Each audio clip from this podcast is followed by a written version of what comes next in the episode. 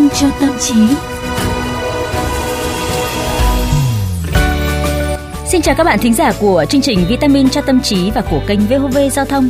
Ừ, và Quang Quý và Tú Nhân vẫn đang ở đây, vẫn đang đồng hành cùng với tất cả mọi người. Bình thường thì đối với vitamin theo đúng cái định nghĩa của khoa học, nó sẽ giúp cho chúng ta đẹp hơn mỗi ngày. À, Còn vitamin cho tâm trí là mình sẽ đẹp từ bên trong mình đẹp ngược ra bên ngoài. này, Di Quang Quý nghĩ thế nào nếu như một ngày đẹp trời Tú Nhân lại chào là Tú Nhân cùng với một bạn MC nào đó xin chào các bạn thính giả mà không phải là Quang Quý. Có tại sao? Ai cho? Ủa ở đâu ra? Ở đâu ra trên cái cuộc Không đời này? thế thôi, thế thôi được rồi. Ok, thế mình bắt đầu chương trình đi. Ủa là sao? Thế thì Quang Quý phải dẫn cho nó hay vào nhá. Nếu mà dẫn chương trình mà các bạn thính giả cảm thấy là nó không hay này, nó không giúp cho tinh thần thoải mái và xinh đẹp hơn thì lúc đó sẽ bị cắt kèo.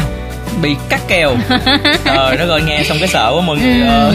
Ừ, cứ lạc quan lên bởi vì chắc chắn là các bạn thính giả rất là yêu quý Quang Quý mà yêu Đúng quý rồi, Quang nghe Quý. cái tên là như là đúng nhân yêu quý, thính giả yêu quý, quan quý yêu quý, tất cả mọi người yêu quý. Ừ, Trời rồi ok, cố gắng lên nhá. Rồi, và bây giờ thì chúng ta sẽ cùng đến với chủ đề ngày hôm nay Nó liên quan tới những cái chữ mà quan quý mới nói lúc đầu Ừ. à, Trong các cuộc đối thoại thường ngày thì chúng ta có thể thấy là Cái chủ đề khó đi đến cái tiếng nói chung nhất là chủ đề về cái đẹp đó, nói đi nói lại chung quy là tùy gu mỗi người. Ừm, thế nếu như vậy thì là à, cái đẹp ý Ừ. nó sẽ nếu như Quang Quý nói thì nó sẽ mang tính chất chủ quan nhiều hơn phải không nào?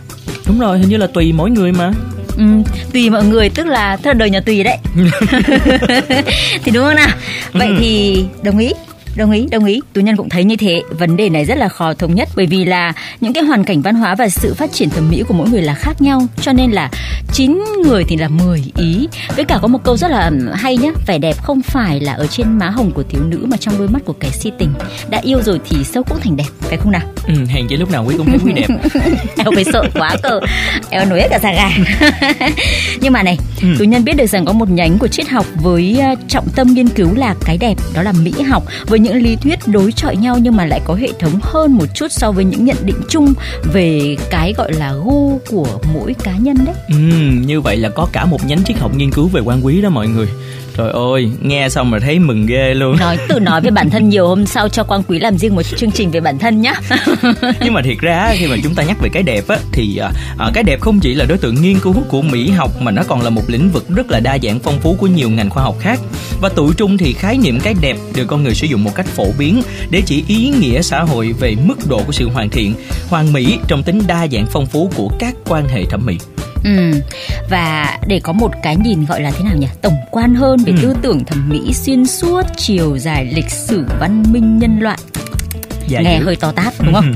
Thế nhưng mà chúng ta sẽ cùng ngược dòng lịch sử để điểm qua một vài cái quan niệm mà nổi trội nhé để có thể đi đến một à, vài những cái nhận định về cái tính chủ quan và khách quan của cái đẹp trong lịch sử như thế nào được không? Ừ, còn bây giờ hãy quay ngược thời gian cùng với chúng tôi ngày hôm nay nha.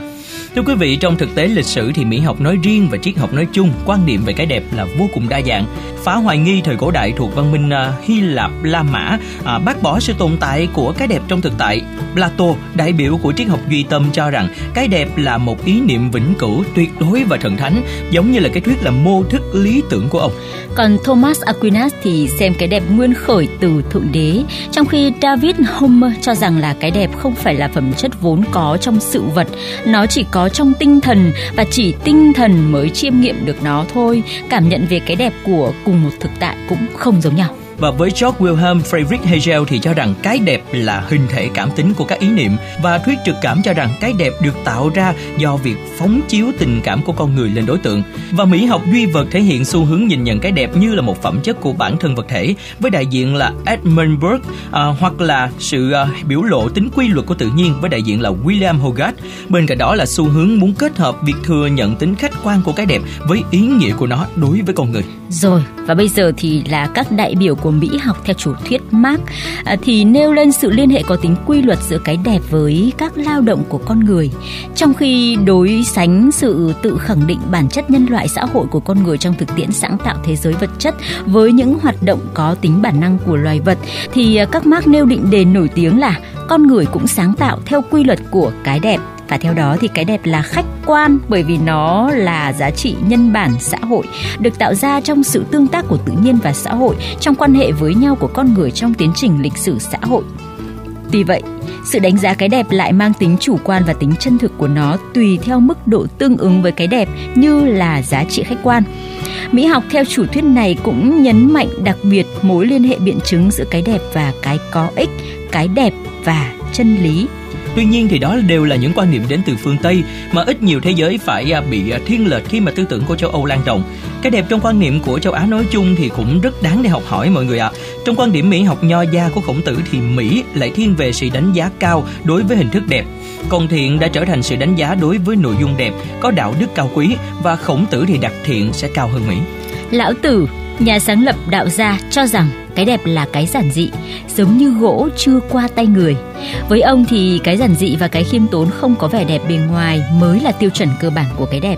Tư tưởng đó được trang tử phát triển xa hơn, con người nhận thức được cái đẹp của thiên nhiên bản thân thiên nhiên là nguyên lý vĩ đại vô tận của các hình tượng, là nguồn của cái đẹp.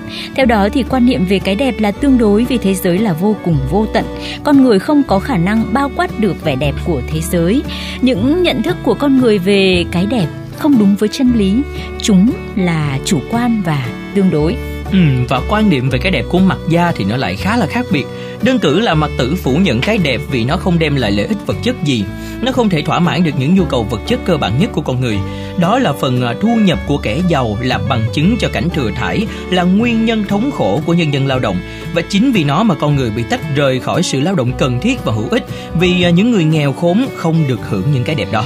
Như vậy là thông qua hai khía cạnh chủ lưu của hai dòng đông tây thì chúng ta có thể hiểu nôm na một hiện tượng có thể được xem là đẹp khi được xem xét trong tính toàn vẹn cụ thể cảm tính của người tiếp nhận và chúng hiện diện như những giá trị xã hội nhân bản tức là những giá trị thể hiện sự khẳng định con người trong thế giới chứng tỏ sự mở rộng giới hạn tự do của xã hội và con người thúc đẩy sự phát triển hài hòa về nhân cách sự nảy sinh và bộc lộ ngày càng đầy đủ những sức mạnh về năng lực của con người.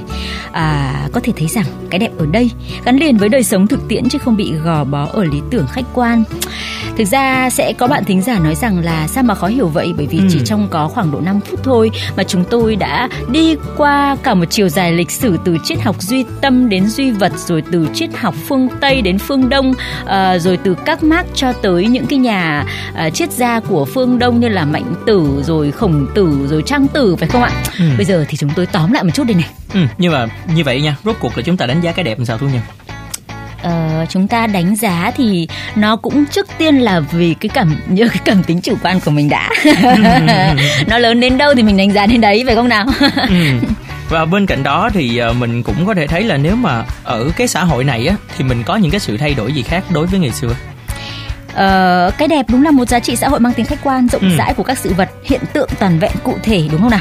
Cảm tính được con người xã hội cảm thụ đánh giá và sáng tạo Thế nhưng mà tiêu chuẩn của cái đẹp thể hiện ở chỗ những cái thuộc tính thẩm mỹ trong các sự vật hiện tượng phù hợp với tình cảm, thị hiếu và lý tưởng thẩm mỹ xã hội của một khung văn hóa nhất định trong một thời đại nhất định. Đây chính là cái yếu tố chủ quan đấy. Ừ. Như vậy thì bản chất của cái đẹp thì nó sẽ hiện ra ở những cái dấu hiệu đặc trưng của cái đẹp ở ba phương diện. Thứ nhất là khoái cảm tinh thần, thứ hai là mối liên hệ với ích lợi và nền tảng dựa trên sự thật và điều tốt lành. Như vậy là ngọn nguồn của bản chất vươn tới cái đẹp sáng tạo theo quy luật của cái đẹp đầu tiên thì phải nằm trong bản chất tự nhiên, sinh học, rồi mới phát triển rộng ra xã hội trong tiến trình lịch sử của con người, phải không nào? Đó là một góc nhìn tối ưu để chúng ta tránh xa đà vào tính phiến diện trong quá trình cảm thụ đánh giá và sáng tạo cái đẹp. Vậy cho nên là nếu như quang quý cứ mở miệng ra lại nhận xét là quang quý đẹp quang quý đẹp thì nhiều khi nó cũng chẳng có giá trị gì đâu.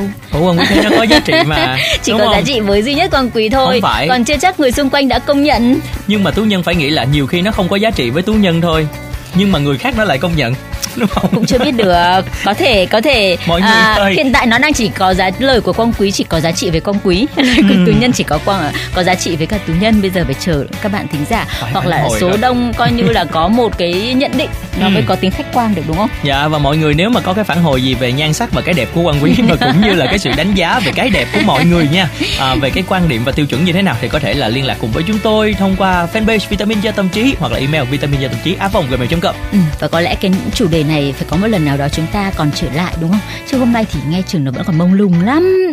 Ai ừ. đẹp ai xấu đây còn khó nói lắm.